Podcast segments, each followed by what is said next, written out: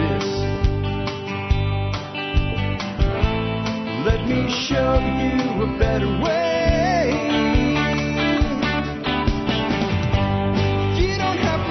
Well, hi, folks. This is Jack Spirko with another edition of the Survival Podcast. It is Friday, May the 12th, 2023. It's time for the Monster Show of the Week, the Expert Council Q&A show. And I've got a good lineup for you today. Leading off in the Ron Paul Liberty highlights, I have how E-Verify is a massive surveillance threat to all Americans, a question and an answer to it. Does failing Ukraine simply equal shifting to Taiwan? Mm, you can bet it kind of does. And look at what zero interest, 0% interest and quantitative easing have done for us all. And thinking about economics, we'll move on now to John Pugliano will have for you today a lightning round of economic and investing questions. And after that, Geoff Lawton will answer a question that Ken Berry answered in a different way a couple weeks ago, right before I left.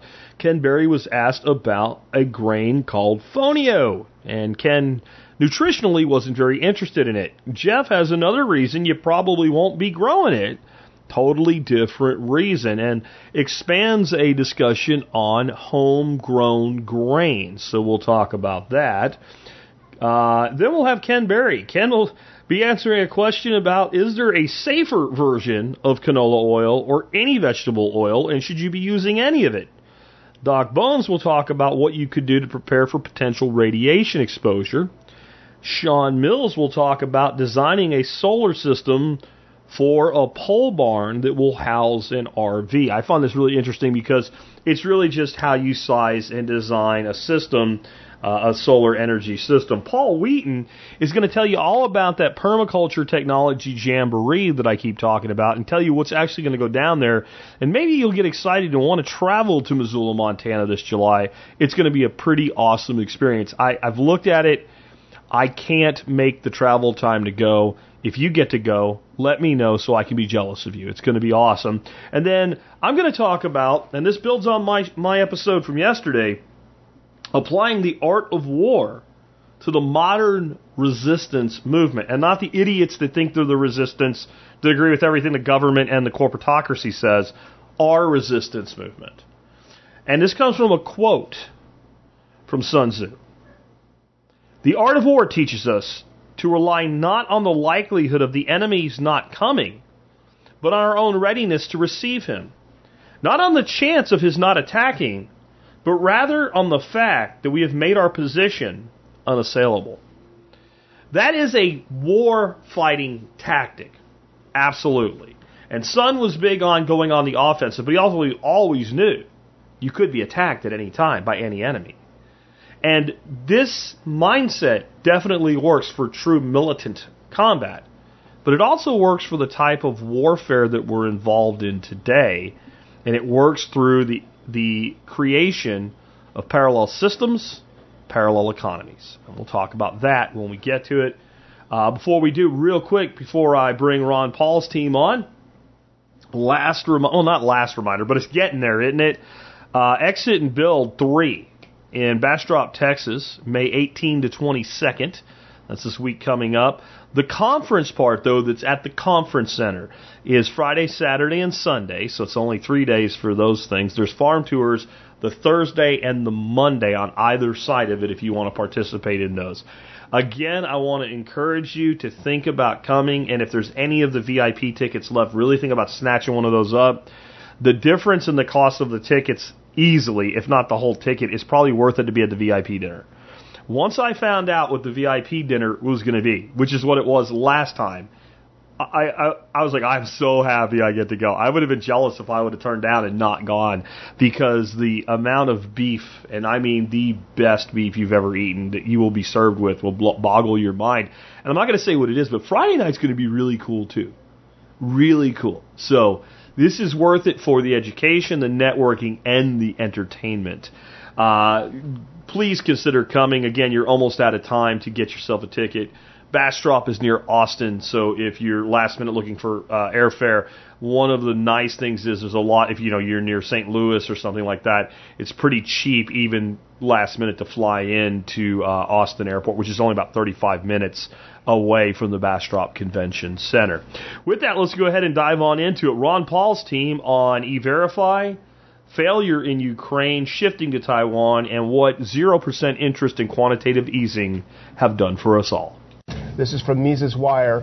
The new immigration bill is a Trojan horse for e verify and is a threat to all Americans. If you listen to some conservatives and libertarians, and they might say, well, this bill is not all that bad, it's sort of curtailing some of the things the federal government, government's doing. And, and it's true. But that's not unusual that they'll put a few good things in yeah. and put the member of Congress in a bind. I can't vote against that. It's improving it here, but it's destroying it over here. They better look at the big picture and what it means. And this is a massive uh, surveillance system, and the federal government will be running running it for all kinds of reasons that they'll they'll want to do. Well, the bill is called the Border Security and Verification Act of 2023, and I believe Ryan said it's going to be on the floor this week. I haven't looked at the floor schedule this week, uh, but as you say, Ryan points out that buried in the bill, among other things that are probably not that awfully bad, is this nationwide e-verify mandate. And it's been around, and a few states have adopted it as states, but this will be nationwide. It'll be a nationwide database. What it means is that you have to prove to your employer that the federal government allows you to work. Now, a lot of Republicans and conservatives are opposite of your position on this because they say, we got to keep those illegals from their jobs. We can't let them work. Not realizing that it's not just illegals that are going to have to show their papers to work. It's every single American. And, you know, back when Norm and I and the rest were working on this, we talked about how many false positives and false negatives there were. Uh, you know, you could be trying to get a job and you, you uh, enter your verification and you're rejected for, for error, a government error reason, you may not get that job. A lot of Republicans and conservatives would say, oh, Ron, you know, this is wrong. It's not going to go after regular Americans, just after illegals. Well, these are the same people that said, oh, Ron, the Patriot Act is only going to target terrorists. They're not going to spy on us. It's never going to happen. You know, what we're looking at is $100 billion now that have been authorized for, uh, for Ukraine. Much of that money, as we know, has just gone up into thin air. A lot of it is a um, money laundering scheme. The East European countries get rid of their ratty old MiGs and they get F 16s, maybe even F 35s in exchange. They get rid of their junky old Soviet uh, tanks. They get shiny new tanks from the U.S., and on and on it goes. So a lot of this is a money laundering scheme. But even with all of this huge expenditure, things aren't going well in Ukraine. Uh, Ukraine is supposed to have won months and months ago, according to our great experts people like the chairman of the Joint Chiefs of Staff. That certainly isn't the case. We're looking at Ukraine being ground down in places like Bakhmut and elsewhere. So it's not going as planned. And so what does Washington do when one of its interventions are not going as planned? Well, they do a sleight of hand and say, oh, but what about over here? And I think that's what we're seeing with China now.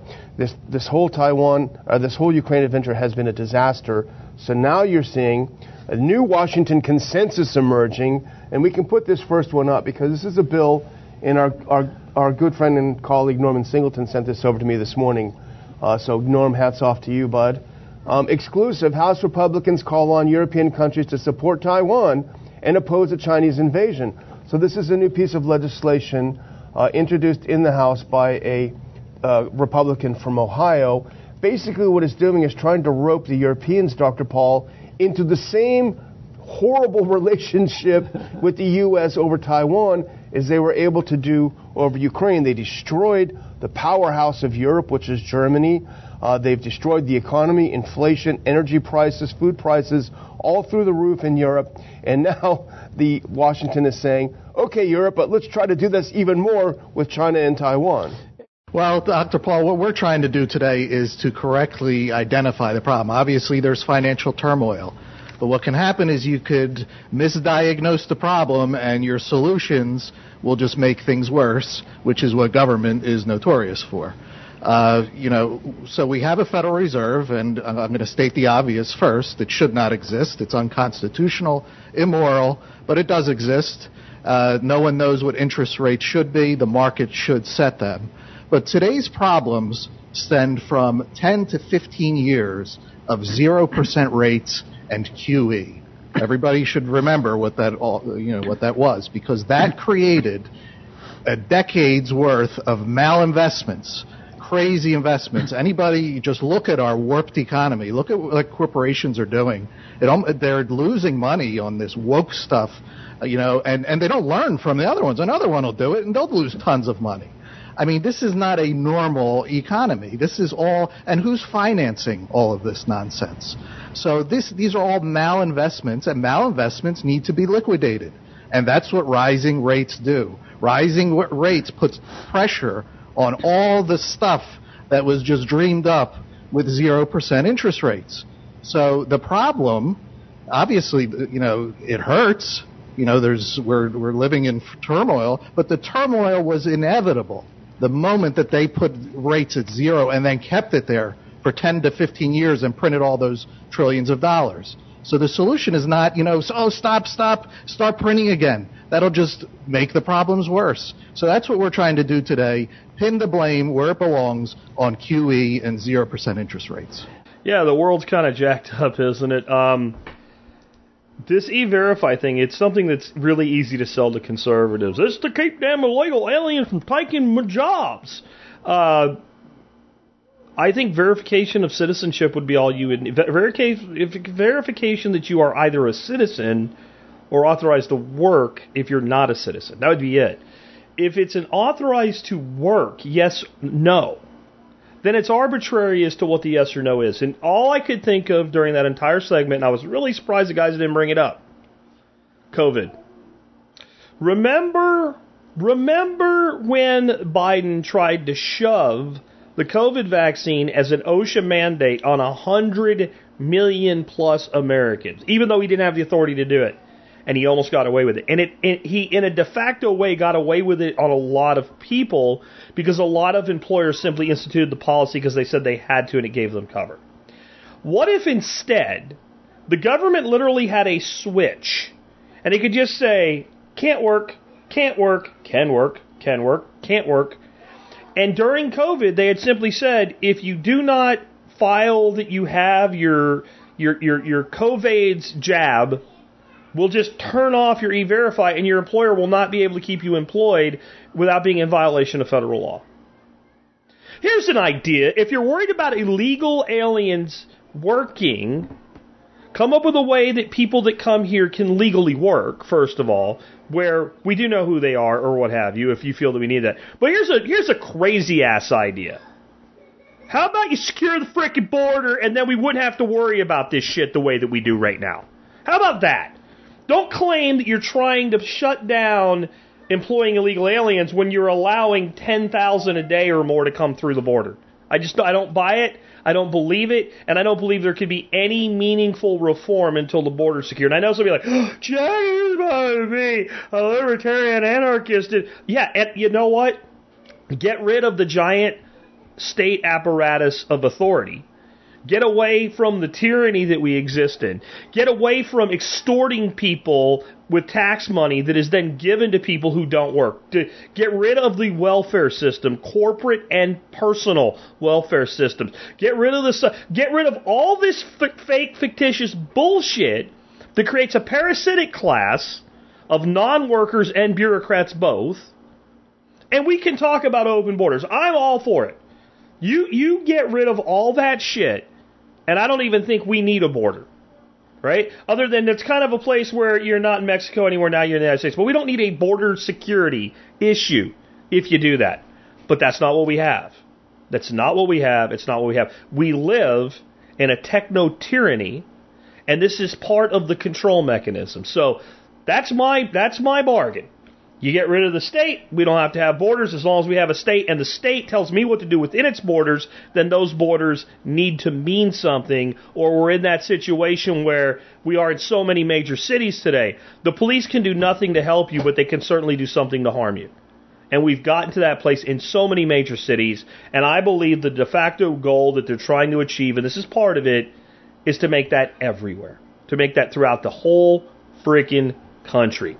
Anyway, um, yeah, Taiwan, expect that to be the next big focus, and expect us to pretend that Ukraine, that we, we, we didn't really do what we did in Ukraine, and that we really won, even though in the end the Russians are going to get what the Russians always wanted, which is the Donbass region. All the people with their Ukraine flags and I stand with Ukraine and screaming and shouting at anybody that had any question about it whatsoever, you're a tool of Putin. They can't tell you what's going on in Ukraine today at all. They have no idea. But what's going on is Ukraine is being destroyed by Russia, specifically the eastern regions of Ukraine.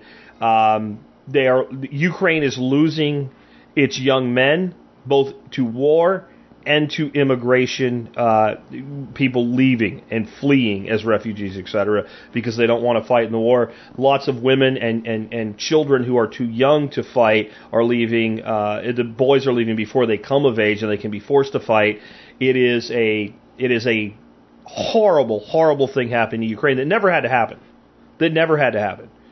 Um, there was an agreement to basically let the Donbass region be autonomous. It was immediately violated by Kiev, and there's been a civil war going on. Well, there was a civil war going on there for over eight years before Russia invaded that region on its border, where it watched a, a civil war rage for eight years. I'd like you to think about a civil war raging on the U.S. border with Canada. And after eight years, we say, hey, we're putting an end to this shit. And the rest of the world says you have no right to, and how you'd feel about that. That's what's going on in Ukraine. I don't care if you like it. I don't care if Putin is a dirtbag. It doesn't matter. That is what's going on. That is what's going on. And no, Russia's not losing. Um, that's why they keep wanting to send more money and more uh, more equipment and everything else over there. And, and Dr. Paul's right. Most of that money, most of, not a lot of, most of that money just disappeared. It didn't provide bombs or weapons or anything. It went in the pockets of Ukrainian oligarchs. Anyway, let's move on to something else. Uh, we'll stick to economics for a while. John Pugliano with a lightning round. Hello, TSP. Got a lot of questions in the hopper. I'm going to go through these quickly. If I don't give you an adequate answer, feel free to get in contact with me and we can go into some more details on it. Okay, first question comes from Greg. He's asking about interactive brokers. Greg, I've never used them. I just know of them from, you know, what I see in the media and what I get from their advertisements. I'm sure they're a fine company and really all the name brand discount brokers provide very similar services unless you have some very specific needs, I don't think it's going to matter really one way or another. This is sort of like the debate you hear on social media or when you're with a group of guys and they start talking about handguns and everybody has an opinion whether it's the manufacturer or a caliber or their favorite platform. You know, and it really all comes down to skill. If you have poor marksmanship skills, it doesn't matter if you're using a Glock or a Ruger or whether it's a striker fire or a double action because those are just tools and the important thing is the marksmanship skills. I think you can draw that same analogy over to investing in brokerage companies. It really doesn't matter so much what brokerage company you're going to be using. What's really important is your investing skills and your strategies. So that's where I'd put your effort. Okay, next question. Nate, he's asking about what's a good age to start drawing social security. Well, Nate, to get a definitive answer on that, you know, there's some online calculators you can use. You can purchase some software from anywhere from probably 50 to $100 that does an even better job of giving you some explanations of when you should take your social security. And then of course, if you want to spend anywhere from probably a couple hundred to a couple thousand, you can pay for a session with an investment advisor and really get some specific details. But the problem is, is that whichever of those sources you use, none of them are definitive because the flaw in all the calculations will be how long you're going to live. That's really the biggest factor that matters and none of us know that. So before you do anything, I would just advise you to do a very simple back of the envelope calculation if you write down what your benefits are, they're going to be something like, you know, you're going to receive a certain amount at age 62 if you take it then, and that's only going to be 70% of what you would receive if you waited to say 67. And then if you delayed that until about age 70, you probably would receive about 124 or 125% of what you would have gotten at 67. If you chart that out, in general, what you're going to find is that the break even point, if you wait till full retirement at 67 versus taking it early at 62, that's going to be about a 12 year payback period. And then if you wait till 70 versus taking it at 67, that break even point is going to be about 10 years. So bottom line, without being super calculating here, you got about a 10 to 12 year window before you break even if you delay your payments. And it really all comes down to if you think you're going to live significantly longer than age 80, then it probably makes sense to delay taking Social Security payments as long as you can, especially now with modern medicine. I mean, it's very possible that you could live well into your 90s, if not in, into being 100. And so you'd be well past that 10 or 12 year break even point, and that would make a lot of sense. Of course, if you're in poor health or you don't think it's likely that you're going to live up to or much beyond 80, then it makes more sense just to take the money up front because you're never going to make it through that break even point. So that's a real quick and simple way to think about it. The next question is from Sherry, and this is the age old question of, you know, you're sitting on several hundred thousand dollars, you're waiting to purchase a home, what do you do with the money? Well, you know, in past years I would always say just keep it in a safe FDIC insured bank account. Over the last six or seven months or so, interest rates at things like CDs and money market funds have gone up dramatically from what's being paid in your average savings account. So it only slightly changed my recommendations to people as to, you know, where they should safely be parking cash that's set aside for their home and they know they're going to use, you know, in a fairly short period of time in the next year or so. I mean, for sure you want to keep it someplace safe. That's the emphasis on an FDIC insured bank account. But with interest rates having gone up so much, I would also consider looking at things like a certificate of deposit. You can do that at your local bank. You can buy those in, you know, three, six, 12 month type increments. You can also do something similarly with U.S. treasuries. However, for me and my money, I really like using money market accounts at discount brokers. There aren't any fees. There aren't any redemption periods. Personally, I use Charles Schwab. There's a number of money market funds that they have depending upon how much money you're going to invest and exactly what you want to put it in. But a good one, in my opinion, to use is SNOXX. That has no minimum investment amounts and the money is invested in government-backed securities. The next question is from Emma, and she's asking about J&J stock and the issues they're having there with bankruptcy over the talc issue. She has money tied up in J&J that's part of employee bonus program, and she does that for tax purposes. Emma, I think a lot of the worst has already been priced into the J&J stock. It looks like their efforts to have a smaller company spin off and go into bankruptcy have been denied, and so they're going to probably have to settle. But again, I think a lot of that is already you know, built into the price of the stock. I'm not really super excited about the future performance of that stock, and I think it's got a lot of issues going forward as it reemerges as maybe several different new companies. So I would encourage you to look long and hard and see if you think that the tax advantages that you have by keeping a portion of your salary in the J&J stock really outweighs the market risk and the lack of risk mitigation you're receiving by having so much of your money concentrated in one stock. Remember the old saying about you don't want to keep all your eggs in one basket. Okay, speaking of taxes, last question comes from Michael. He's purchasing a business from a friend. He's asking about how to best structure the sale of that to minimize or mitigate taxes. We know, Michael, the taxes are not really your issue. You as the purchaser really want to be focused on not overpaying and receiving a fair value for value trade. It sounds like you've come to that point in your negotiations in terms of mitigating taxes. Probably one of the most effective strategies would be a payment plan where smaller amounts of money are received over a longer period of time. You've already mentioned in your email that your friend doesn't want to do that, that he wants to get as much money up front as possible. And so then it really comes down to his specific situation, how his business has been established and organized, and how much of the purchase price is being classified as goodwill versus the purchase of inventory, equipment, and raw materials and cost of goods sold type thing. Bottom line for both of your purposes, I think it would be well advised to sit down with an accountant and an attorney and make sure that the transaction is done in a proper manner. Well, hey, as always, thanks for the questions. Until next time, this is John Pugliano from Investable Wealth and the Wealth Studying Podcast. Uh, great stuff from John. Huge variety of topics. Remember, I need uh, questions for the expert council to keep great content like this coming in. If you have a question for John uh, or any of the expert council members, remember the way to submit that question. Send an email to jack at thesurvivalpodcast.com, TSPC expert in the subject line. Give me your question in a single sentence that ends in a question mark. That way we know what the question is. Hit the return key a couple times, put a space in there. Then give me any details you think we need. Don't lead with details, lead with the question. It will make everything better. Trust me, been doing it for 15 years now. I am a, a professional officially. I think after 15 years, this is the way when it comes to getting great answers from great experts like we're so blessed to have.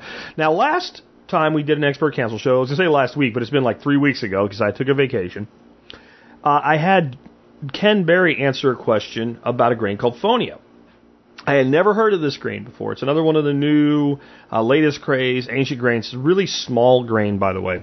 And Ken basically said nutritionally, it's just nothing but a bunch of carbs. Probably shouldn't eat it. But maybe it's good survival food, so plant it on your place and have it there. And I recently did an episode on a grain called sorghum. And I said I did that because it was a grain that was reasonable to harvest and grow at small scale if you insisted on having a grain. And I think what's really interesting now is when I got this question on Fornio, uh, Fonio, it, it came in both as a nutritional question and as more of a tactical permaculture question. So I sent the tactical permaculture side to Geoff Lawton to see what his thoughts were on this very small grain and on grains as a whole. This is what Geoff has to say about that. Hi, Geoff Lawton here, coming to you from the Dead Sea Valley in Jordan. And I've got a question here about uh, fonio, uh, ancient grain from Africa, and uh, is it worth including in the homestead? Well, I don't really think so. Unless you're in a really dry desert or a really cold climate, that's where grains start to become useful. Because in both those climates, you have a large part of the year when you can't grow much because there's no water. It's either frozen solid and there's no available water because it's too cold, um, and you've got plenty of time on your hands, or it's so hyper arid and hot, there's no, no water, and there's nothing much you can do. So in those climates, you've got time to um, work grain and get it to be edible. I mean, really just talking about grass seed, aren't we? And if you ever tried growing your own homestead wheat or barley or oats and amaranth quinoa. I've done all of that, and I can tell you, it's uh, if you're going to do it manually on a small scale, there's just so much work involved for the amount of food value. Um, you've got to have a lot of time on your hands, and if you're in a climate where you could grow other things like root crops and you know hundreds and even thousands of different crops, you wouldn't bother growing grain. It's just not, it's just not worth it. But if you've got a large part of the year where you're sitting around doing nothing, looking after your animals, which you've either got shedded up or you've got sheltered, um, and um, you're surviving on your animal products. Um, grain, you might have time to hand process grain, and um, I know this pretty well. My wife's from Jordan, which is the uh, one of the origins of wheat, and she can do it all by hand. Um, but when you're growing in the subtropics, something like that, or a temperate climate, um, it just seems ridiculous. Uh, so that's what I'd be looking at if I were you. Um, and um, you'd be. There are some interesting grains though, like um, wild rice, which has to be harvested every day over 30 days, but you can grow a lot of nutrition in a small paddling pool for kids kind of thing. You don't necessarily need a pond. And there's wild rice goes all the way from Canada to Florida, and it's uh, not much used in homesteads. Um, that's not a bad one. Um, I think barley is the easiest of the conventional grains. It's a little bit quicker to harvest, and you can eat it green as a, a barley soup. So there's other ways to process it. Uh, wheat was obviously used uh, by the Romans to march their empire across landscape and then feed everybody with bread and pacify them. They kind of changed the diets uh, of people to bread eaters. And um, oats were, were very much a northern climate, um, northern European climate. Uh, England was, was, oats and oat cakes. Um, and you've got to have enough time in the winter to sit around and process the stuff. And it does have pretty good nutrition, grain, but it's uh, it's all about the processing time. Most homesteaders can do a lot better on um, other other crops, uh, particularly root crops. Um, a lot more food value for the amount of time you put in to get the uh, nutrition. So um, don't know about fonio. Um, I've done amaranth. Boy, that's a waste of time. That just takes forever. Um, I've done quinoa again. Um, they they they just take so long. Um, you just got to have that amount of time in the year when you've got nothing else to do. There you go. I'd say even in a hyper arid climate where this grain would survive better than some other grains as a subsistence growable food, I would suggest growing something like lentils, which is has its own challenges with harvest, but it's nowhere near as much. And then the uh, the roughage from the plant is actually good uh, fodder for for livestock as well. Would be a better choice. And there's probably in 99% of the world better choices than either of those, uh, even if you're going to live on a carbohydrate based caloric diet. Uh, which of course I'm not, but I don't tell other people how to live as far as that goes. I, in general, find home scale grain production to be counterproductive. That if one really wants grain, given that it commoditizes so well because it stores so well and it is so inexpensive, that the time and the resources and energy could produce things of higher value. And if you really want wheat around or barley around or rye around or whatever, go buy it by the 50 pound sack and store it properly and if you store it properly, it will probably outlast outlast you unless you're using it on a regular basis. Ah, good stuff from Geoff. Anyway, let's hear now back to Ken Berry on is there a type of canola oil that's good for you, or is it just neutral, or is it just less bad, and should you be using any of it? Hey, Jack and the TSP crew. This is Dr. Ken Berry answering a question today from Andrew. Andrew says, I've been looking at food packaging and been seeing high oleic acid canola oil in the ingredients. From what I understand, this is better than regular canola oil. What are your thoughts and thoughts on soy, canola, and vegetable oils? So my answer to this is I think you should avoid all vegetable seed oils. Wheat, rice, oats, corn, canola, soybean, any oil made from the seeds of plants that has to be chemically extracted is going to be too high in omega 6 fatty acids.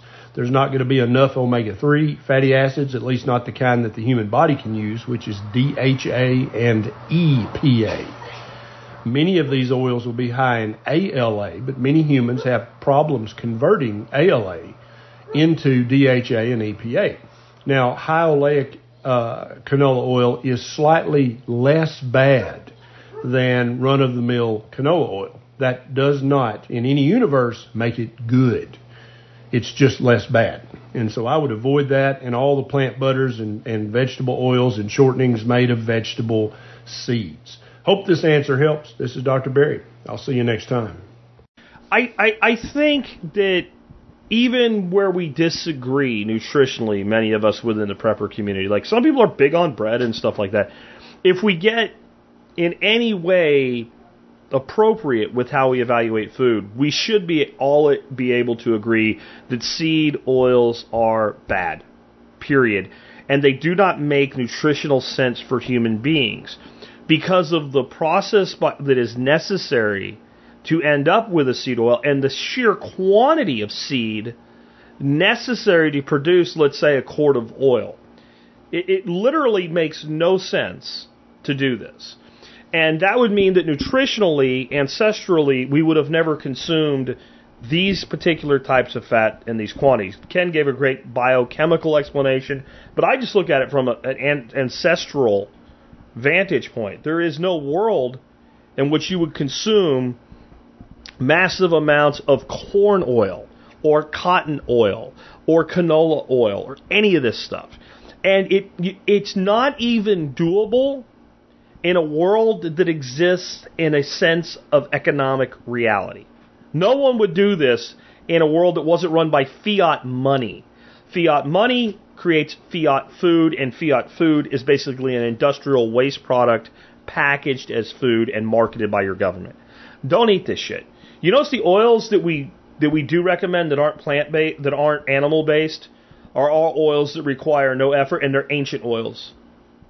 Right? I mean, there, there's no big chemical process. There's no massive extraction method. It's not scrubbed. Olive oil has been used for thousands of years because the gentle press the oil comes out of the olive. Uh, it's a little bit different with avocado, but not really. There's no massive extraction product, and people uh, that live where avocados grow eat lots of avocados, right? So I think there's both a biochemical explanation that Ken gave you, and then there's just an ancestral. There are certain foods that if you have to go through expending more energy than you'll ever get out of the food, they don't make sense as food, and they're probably not naturally intended as human food in that instance. Um, I remember Mark Shepard one time, he put it this way He's like, You shouldn't be eating seeds and grains. You don't have a crop. Those are foods that birds eat. You have a great big liver. You are supposed to eat meat.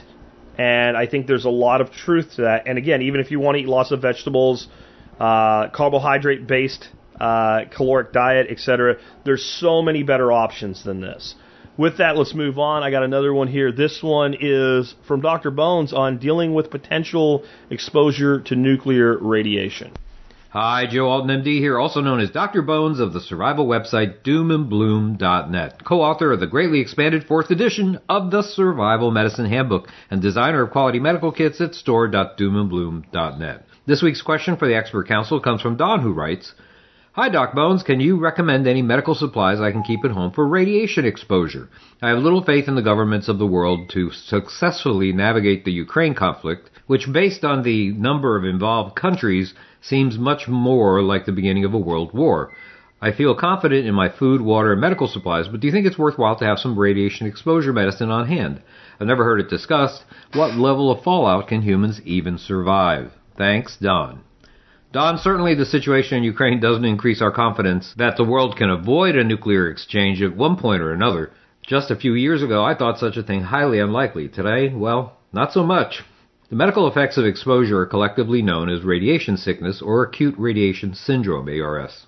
A certain amount of radiation exposure is tolerable over time, but your goal as medic is to shelter your group so they receive as small a dose as possible.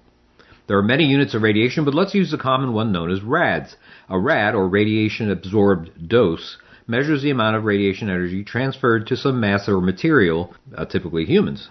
A dose of 100 to 200 rads delivered to the entire body in less than a day may cause acute radiation sickness, but is usually not fatal. Doses of 200 to 500 rads delivered in a few hours, however, will cause serious illness with fatalities at the upper end of the range. Over 500 rads, death rates begin to approach 100%.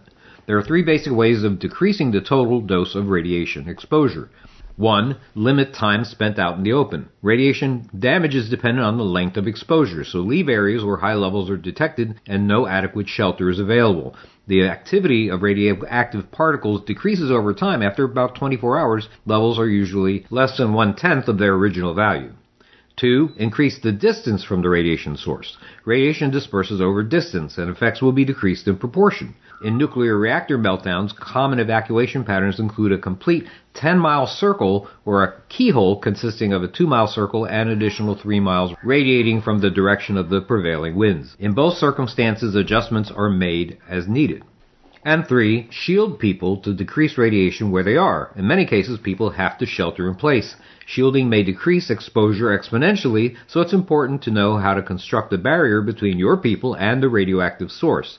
I don't necessarily mean you need to live in a bunker in an old missile silo, but placing a barrier between you and the outside that would decrease the radiation penetrating your home, that's a good idea. Denser materials will give better protection. Shielding effectiveness is measured in terms of halving thickness.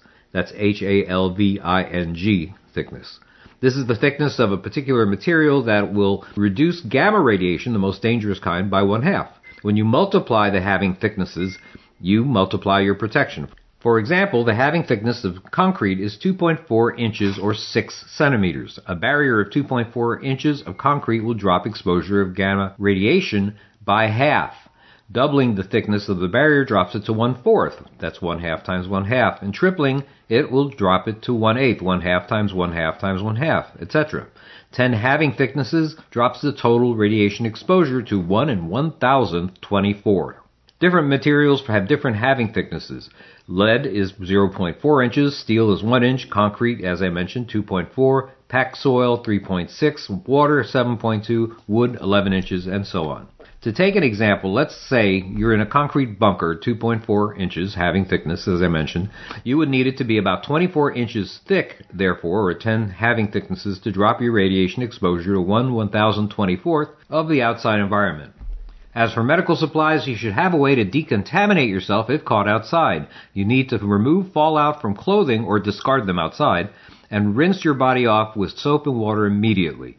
If you don't have access to a sink or faucet, use a wet, clean cloth or a damp paper towel to wipe the parts of your body that were uncovered. Pay special attention to your hands and face. I would have supplies to treat burns. I would have supplies to treat cuts from broken glass and other trauma available for those nearer the blast zone and materials also for oral rehydration. To avoid the cancer causing effects on the thyroid long term, take Thyrosafe that's potassium iodide, 130 milligrams daily for up to 10 days for adults, 65 milligrams daily for children. You may not have to take it for the full 10 days, by the way, just so long as the radiation levels are dangerously high. There are other options such as Lugol solution and betadine, which you would paint on your abdomen or forearm, that could have some benefit as well. Amy, by the way, has Thyrosafe and these other materials available at store.doomandbloom.net. Other treatment for, say, radioactive thallium or cesium include the dye known as Prussian blue. A substance known as DTPA binds to other radioactive elements like plutonium, curium, and others. Don, I hope you never need this stuff, but it's something to think about. This is Joe Alton, MD, that old Dr. Bones, wishing you the best of health in good times or bad. Thanks for listening. Hey, learn more about off-grid medical topics in the award-winning fourth edition of the Survival Medicine Handbook and get your family medically prepared with quality kits and individual supplies from our entire line at store.doomandbloom.net. You'll be glad you did. All right. Well, now you're all ready for World War III. I, I will tell you that I would say the likelihood of nuclear detonation is higher today than it was three years ago. It's still one of the last things that I really worry about in my life. Um, I don't think this is going to happen. Um, anything can always go sideways hard, but I think that we have bigger concerns. Um, some basic preparedness for it makes sense, I guess, but don't don't ever latch on to one of these doomsday scenarios as the thing you're preparing for. Always tend to prepare for dealing without systems of support because there are a thousand ways that can happen. We've seen many of them in recent times. Moving on, let's hear about developing uh, a solar uh, energy system uh, from Shawn Mills. Hey everybody, this is Shawn Mills with HackMyHomestead.com. And today I have a question for the expert panel, and it is I'm planning a 20 foot by 40 foot pole barn with a metal roof to cover a fifth wheel camper in an off grid situation. The roof will slope to create a good surface for mounting solar panels at an angle and orientation appropriate for East Tennessee. I will be implementing rainwater capture on this roof are there any elements used in solar panel manufacturing that can leach out, making this source unsuitable? What considerations need to be incorporated into a roof installation to allow for maintenance? Should fixed panels like this be adjusted a couple of times a year for improved orientation? And is locating the lithium iron phosphate batteries in the attic a bad idea, or do they need to be protected from extremes of hot and cold? Bobby. All right, Bobby, good job uh, sneaking four questions in there.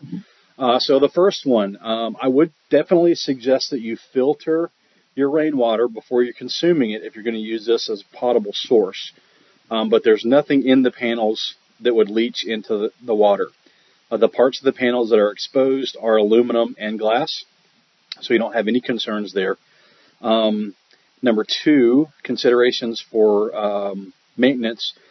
I would make sure that you have enough room to walk above or below, above or below any panel. That means you could put two panels butted up together, and as long as you could walk above the top one and below the bottom one, you'd be fine. But I'd make a little gap in between the third row, for example. If you pack three rows together, it's hard because you can't access the middle row without removing the panel that's above or below it. Um, I would make sure that you have a small walkway at the top of the roof. Um, I normally put the top of the top panel about 12 inches below the peak of the roof, so that gives me a foot wide path to walk down. Um, I would also route my upslope and downslope cables, so the cables that are running with the slope of the roof in, rather than across, on the opposite end of where I would be accessing the array. So if I'm, for example, going to tilt, put this array towards one side of the roof, I'm going to go up on a ladder on that side of the roof. Um, I would put my ground wires and my wires running from array from uh, array to array on the opposite side. And that's just so that you don't have a tripping hazard uh, when you're walking through there. All your other wires should be underneath the panels running across the slope. Um, I would make sure that I got rails and clips that create a continuous ground so you don't have to run ground wires in between every panel. Um, that's a pain in the butt. And it's, you don't, you know, if you get the right hardware, you don't have to do it. You just run wires in between the uh, panels on the very end to ground the arrays to each other. I would not suggest mounting panels on a sloped roof in any configuration other than flat with the roof. So that means if your roof's going to be 512, which for Tennessee 512 is a pretty good one, uh, then that means your panels are also 512. They stay there. Uh, metal roof mounts are not designed for loads that would be imposed by angled mounts. So to explain what I'm saying there, if I have a 512 pitch roof is about 28 degrees, and in the in the winter I tilt those panels up, and I have some sort of device that allows me to tilt those panels up in the winter, so they get more direct angle of irradiance.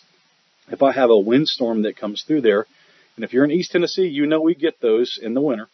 Um, when the wind hits the face of that panel, it is going to put excess pressure on the bottom mount.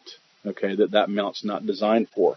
If the wind were running alongside the panel, so across the roof instead of into the roof, they can it can actually create a suction effect on either the front or the back that those mounts are not designed to take.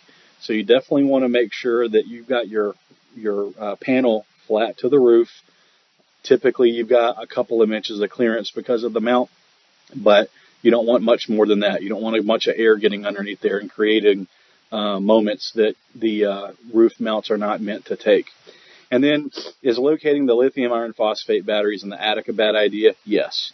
Uh, they can take a wide range of temperatures, but they last longer if they're protected from extremes. So lithium iron phosphate battery will actually operate at 140 degrees Fahrenheit. Um, but it's going to degrade internally much faster at those temperatures. So if you're building this 20 by 40 foot pole barn, if you could kick off maybe one of the sides, so you've got your full 20 by 40 to park the fifth wheel under, um, maybe you kick off of one of those sides and just build a little enclosed uh, structure, house all your components there, make it weather tight, make it watertight, um, and uh, you know it, that it doesn't need to be a full height there. You know what I'm saying? You can just take that roof slope and continue it out another five feet, maybe just a little five by five kind of closet there, and you can put all your charge controller, inverter, batteries, um, everything right there in that same spot. Have a plug on the side of that for your generator to plug into. So that's how I would go about it. Uh, hey, if you want any help designing or sourcing the components for this system, shoot me an email at Shawn, S-H-A-W-N, at hackmysolar.com. I have developed several pretty good, cost-effective um, sources for material in Tennessee, and um, we've been able to save some folks quite a bit of money kind of going wholesale with those things. So shoot me an email if you're interested, and uh, you guys keep getting those questions into me, and I'll keep getting them answered. Great stuff from Shawn. Now let's hear from Paul Wheaton, the Yeti himself, the Duke of Permaculture in Missoula, Montana, about this permaculture technology jamboree that I've been telling you about for weeks. And they currently have a BOGO sale. Buy one, get one free on these tickets. This is an incredible event, but let me let Paul tell you all about it. Hi, Jack per your request, here's some more info on our Permaculture Technology Jamboree starting in about six weeks. The general format is that we have a whole bunch of instructors, each with their own project, sometimes several projects in parallel. Attendees can wander from project to project and observe or participate as much as they want.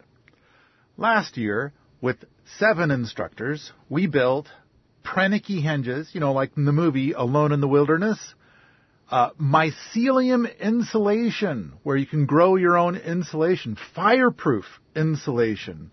Really kind of amazing. Uh, a spinning wheel made from bicycle parts, a massive hugelkultur, uh, where you get to drive the excavator to bank it. Uh, we put up a million calories of food, or we tried to put up a million calories. I think we fell a little bit short.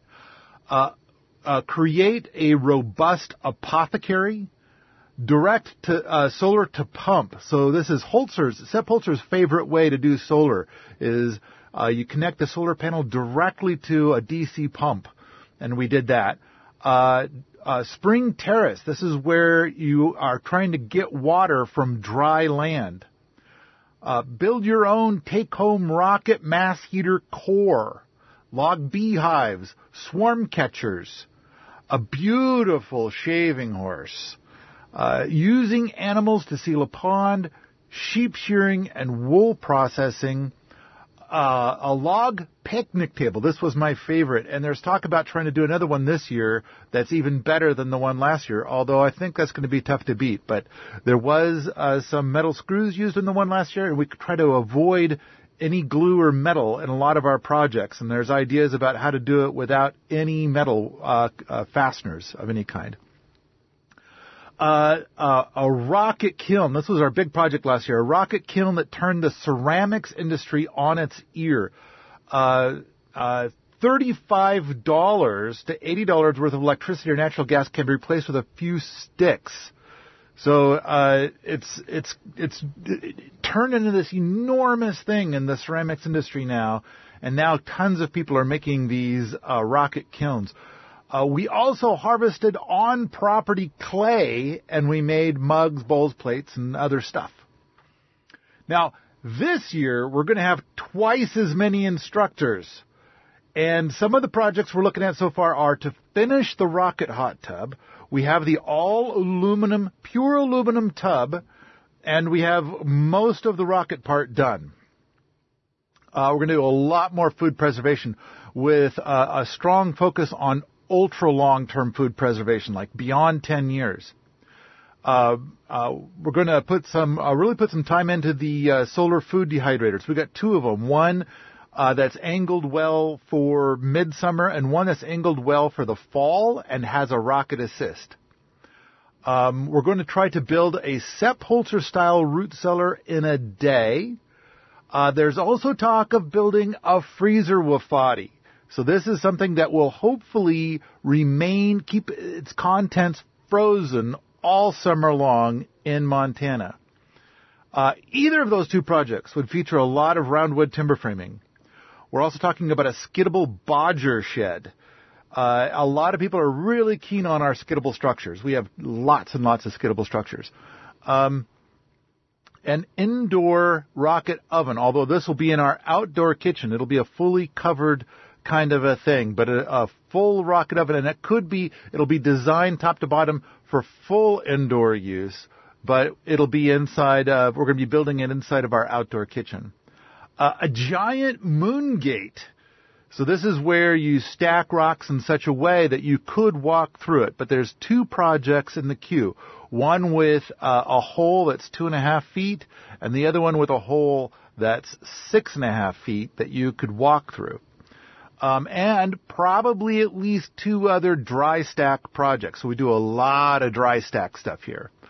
Uh, a Trombe wall, lots of solar electric stuff. Uh, probably something portable. We've got uh, uh, the idea of a trailer getting mounted with stuff, but it's like, can we make something even smaller than that? So something that might be mounted more towards, a, like on a hand truck or something. Um, we're going to uh, drop some trees and put the wood through our solar electric sawmill. Uh, some people uh, talked about having some projects of building your own flooring. Um, hugelkultur, more hugelkultur and excavator stuff. I mean, everybody loves to drive the excavator.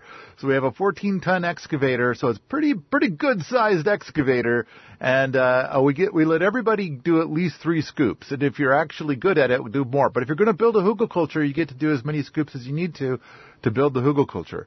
Uh, and usually when we do the PTJ, there's always people working on some skip BBs. Uh, so there's going to be plenty of opportunity for that.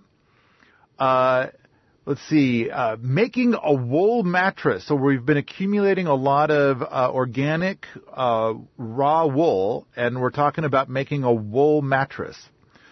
Uh, making some window quilts. We've had real good success with window quilts here, and we can, you know, kind of, we got a few windows that don't have window quilts yet, so there's some talk about making a bunch of window quilts. Uh, making wood ash cement and then using that wood ash cement to make flow forms. Uh, the uh, we're going to have a again this year. The uh, it was a big success last year, and we've had a lot of requests of people coming this year for the Bodger track. So we're going to be making a bunch of stuff from green wood. So we're going to go out, cut green wood, and then build stuff out of it. Mostly hand tools, zero glue, and hopefully zero metal fasteners. Um, spoons, boxes, counters, possibly, possibly a sink, uh, some shelves, benches, things like that. Uh, the three log bench is a very common one. Uh, giant outdoor log stairs. So that one's definitely a big project.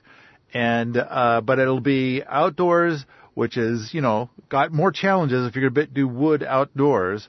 And part of it is to make it with really, really, really big wood. And we have an excess of trees. So we're going to go drop some trees and build some stuff. And, and hopefully it's going to be this stuff where we use dry pegs and green logs. And so that way you don't need to use glue or fasteners. Uh, natural paint. We're going to have several of our instructors are experts in natural paint, natural plaster, natural dye, uh, from stuff foraged on site. And of course, lots and lots of Cobra Adobe, uh, the, which is also known as the Natural Builders Duct Tape. Nicole Sauce is going to be here from Tennessee. So everybody that wants to meet her, come on, meet her, come on out. Um, and because of our massive success from our Kickstarter about this stuff, we are using those funds to largely subsidize this year's PTJ. So we have extended the early bird price, and we are currently offering a BOGO, buy one, get one. So buy a ticket for you and bring your bestie or your spousal unit. In addition, we're thinking that we want to record everything and make another movie. So we have set things up so people taking video of what's being built could harvest a few thousand bucks. We have a few tickets left. I hope these go to your peeps, Jack. Like I said, I, I can't break away from the travel in July this year. I've looked at it and it, I just can't.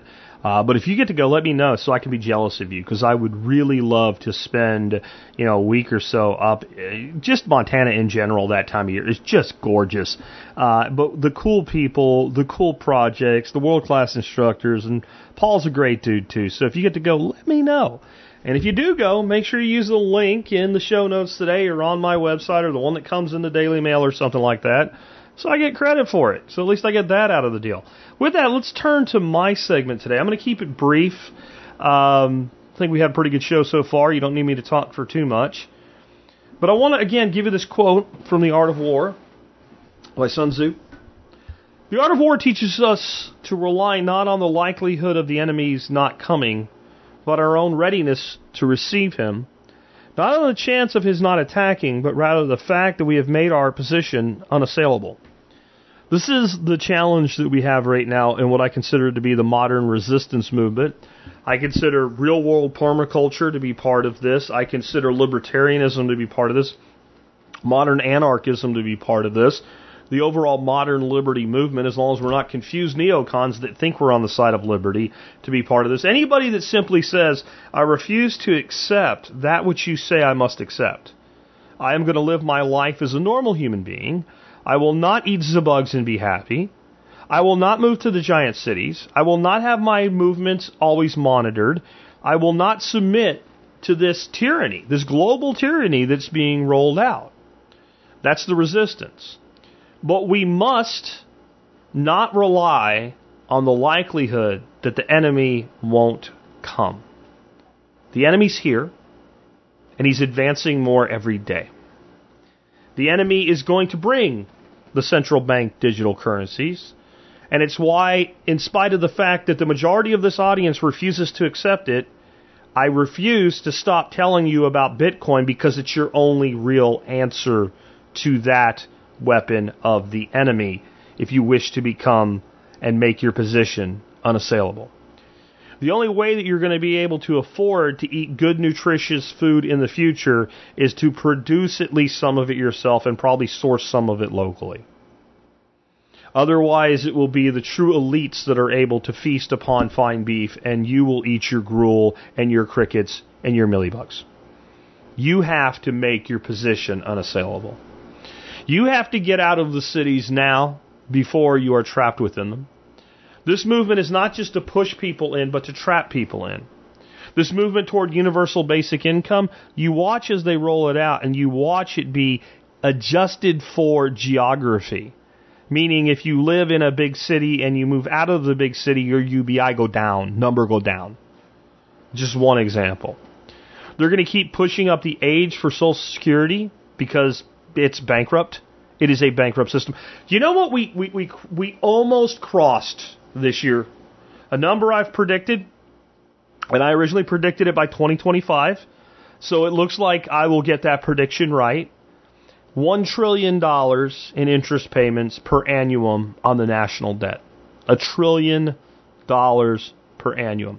That means that right now, and it's 980 million or something, 940 million. It's just shy of a trillion. We didn't hit it yet, but again, I picked 2025 was the date I said it would happen by. I said that back in like 2012.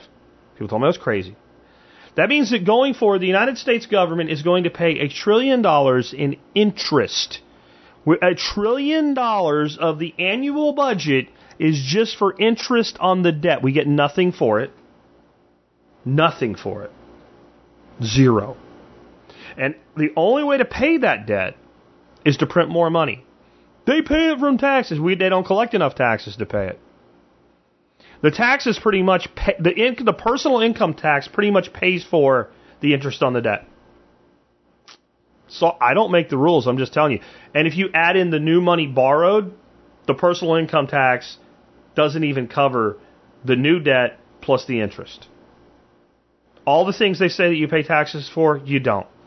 You don't. You pay taxes to prop up the fiat system that allows them to extract your wealth on an ongoing basis because your position, if you are all in US dollars, is certainly not unassailable. They control the supply lines that bring the food to the stores. They control the electricity that keeps the food stored in the stores. They control the cost of the gasoline and the roads. You don't think the enemy is coming? You're wrong. The enemy is in our midst.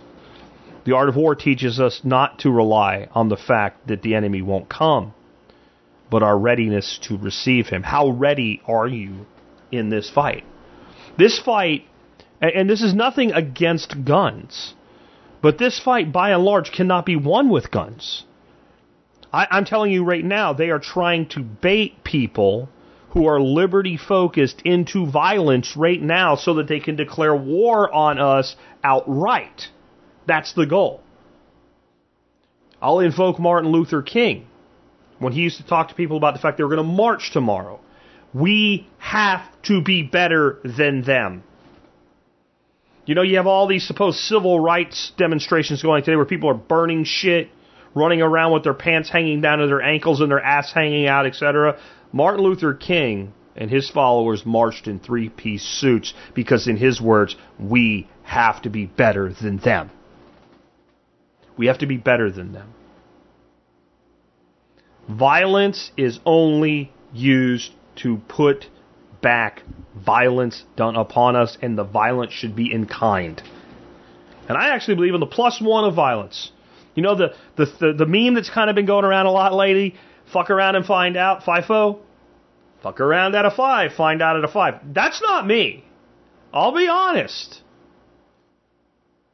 You F around with me at a five, you get a six, but not a ten. You a three, you get a four. Just enough to let you know I can I can punch back harder if I have to. But that's not how you win this long, slow war. This is a war of attrition. The number one way in the history of military warfare, the war of attrition was won is starving the enemy. You starve out the enemy. You lay siege to the city, to the castle, to the fortress. You cut off supplies. And when people get hungry enough, they will surrender to anyone. That's the history of warfare. Even modern warfare. It's what we did to Japan. It's what we did to Germany in World War II. By the end of World War II, the German government was explaining on the radio to citizens how to stretch their their bread flour rea- ration with sawdust. Sawdust. How much sawdust you could put with your flour and still make bread that you could choke down and eat. That's a nation on the verge of surrender. When you can't even have bread, you're on the verge of surrender. Japan, I think we dropped the atomic bomb to prove it worked and prove we had it.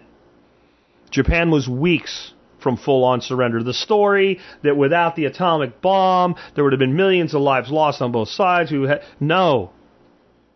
Japan was on the brink of collapse. Certainly, we didn't need both of the atomic bombs dropped. One would have been sufficient. One would have been sufficient. We had firebombed Tokyo to ashes. We killed more people with firebombing in Tokyo that were killed by the atomic bomb, either in Hiroshima or Nagasaki. I don't know if combined, but either one individually. We we killed more civilians in Tokyo over time with firebombing. This is how warfare is fought, and the people that are fighting this war against you today are the same one that fought those wars. Starve the enemy. That's the mindset. They will eventually crumble and comply if we starve them. How do you starve people that grow their own food? How do you take away the economic capability of people that develop a parallel economy and don't use your money? And use an uncensorable, unstoppable, borderless, weightless, programmable form of money? Well, you don't. They've made a position that is unassailable. And the only thing that really makes us weak is, is when we develop a propensity for violence. We must only, and I mean only, act in defense. Might that ever change? Might there ever be an open, active, revolutionary t- type of war in our future? Unfortunately, I can't say no. But it's a lot less likely. They've written the plan down. Pieces, parts all over the place. You can read Agenda 2030 and see what the plan is. You can read the charter of the World Economic Forum and you can see what the plan is. You can look into what is being put out by the Council on Foreign Relations and you can see what the plan is. The plan is not hidden. It is not some dark, nefarious, hidden conspiracy. They're quite open about it because the average idiot can't comprehend it. It is as if you handed them a tablet written in an alien script. They don't know what it says. So when you read it to them, they don't believe you can read it. So they don't believe you. And they think you're crazy. Leave them behind. Build your parallel systems. We must not rely on the likelihood the enemy is not coming, but our readiness to receive him. Not on the chance of him not attacking, but rather on the fact that we have made our positions unassailable. We must make our positions so costly for the state that we're not worth it, and so defensible that our defense is a matter of the normal course of our life. And here's something I said many, many years ago for the first time. Probably 2009, the first time I said this, and I will say it again now. Will you stand or will you kneel? By the way, it's long before the whole Spartan movie came out that I said that. Right? This is that's going to be a problem. See, that's going to be a problem. Yeah, that mindset was already there. I won't kneel, and that's what they want. They don't want you to kneel physically, though I'm sure some of the psychopaths in our government would kind of get their jolly rocks off on that. They want you to kneel symbolically. They want you to submit to them. They want you to accept the universal basic income to the point where it becomes integrated in your life and you can't survive without it. They want you to follow whatever mandates they decide that you should follow. Get shots when you're told to. Wear things on your face when you're told to. That was a trial to see how obedient the sheep are, and it turns out the flock of sheep that they've raised is far more obedient than even they believed. And the sheep have become self policing. So it is necessary for us to make our positions unassailable because the enemy is definitely going to attack because the enemy has already begun the attack. The beauty is in a long, slow war, we can act like the Seabees. You don't know who the Seabees are? The people that build shit. Basically, combat engineers. We can build, while the war is ongoing, our own fortresses, our own citadels. And these citadels aren't as they've been fabricated in the mind of some some giant walled city. Modern warfare technology have made walled cities pointless. The walls we must build are technological, they are ideological, and they are biological. We have to use nature to build systems along with technical systems that resist the advance of the state in our own individual lives. You're not going to vote it away. You're not going to petition it away. You're not going to protest it away. You might as well stand in front of a giant grist mill at the bottom of a, of a grain mill being turned by a team of six Clydesdale horses and try to stop that grist mill. To stop that millstone with your own body as stop what's happening in the world today from happening. What you have to do, in the words of Mr. Miyagi from Karate Kid, right? Best block is no be there. We have to make our positions unassailable by moving out of the way. Or, in the words of John Bush with his movement, through exit and build. Exit their system and build our own. We have to make our positions unassailable. With that, hope you guys enjoyed this week of shows I did. I'm happy to have been back. I thank you for tuning in this week. I will be back on Monday with another live show. There will be some rewinds next week, but I think I have enough content in the hopper right now to knock out over the weekend an expert panel show for uh, Friday. Monday and Tuesday, I'll definitely do a show if I already have a lined up interview on Wednesday, which I'm not sure that I do, then I'll have to do it. If not, I might do a rewind Wednesday, Thursday, or just Thursday. I need to make sure that everything on the property is spick and span perfect so my wife has the easiest time of dealing with all the systems uh, when I'm not here as far as like the aquatic systems and all of that and taking care of the animals and watering the plants and everything. I want to make sure everything's up to snuff when I leave out of here on Thursday. Uh, but I hope some of you are coming and going to come hang out with us down at Exit and Build at the end of next week. But I will be back Monday. Thanks for tuning in today. Remember, you can always help support this show by doing your online shopping starting where? tspaz.com. T-S-P-A-Z, tspaz.com. Are they gonna bail you out just run you round. They said you should have a house the American way. Dollar down, a dollar a month, and you never have to pay. There's a better way to do this. Let me show you a better way.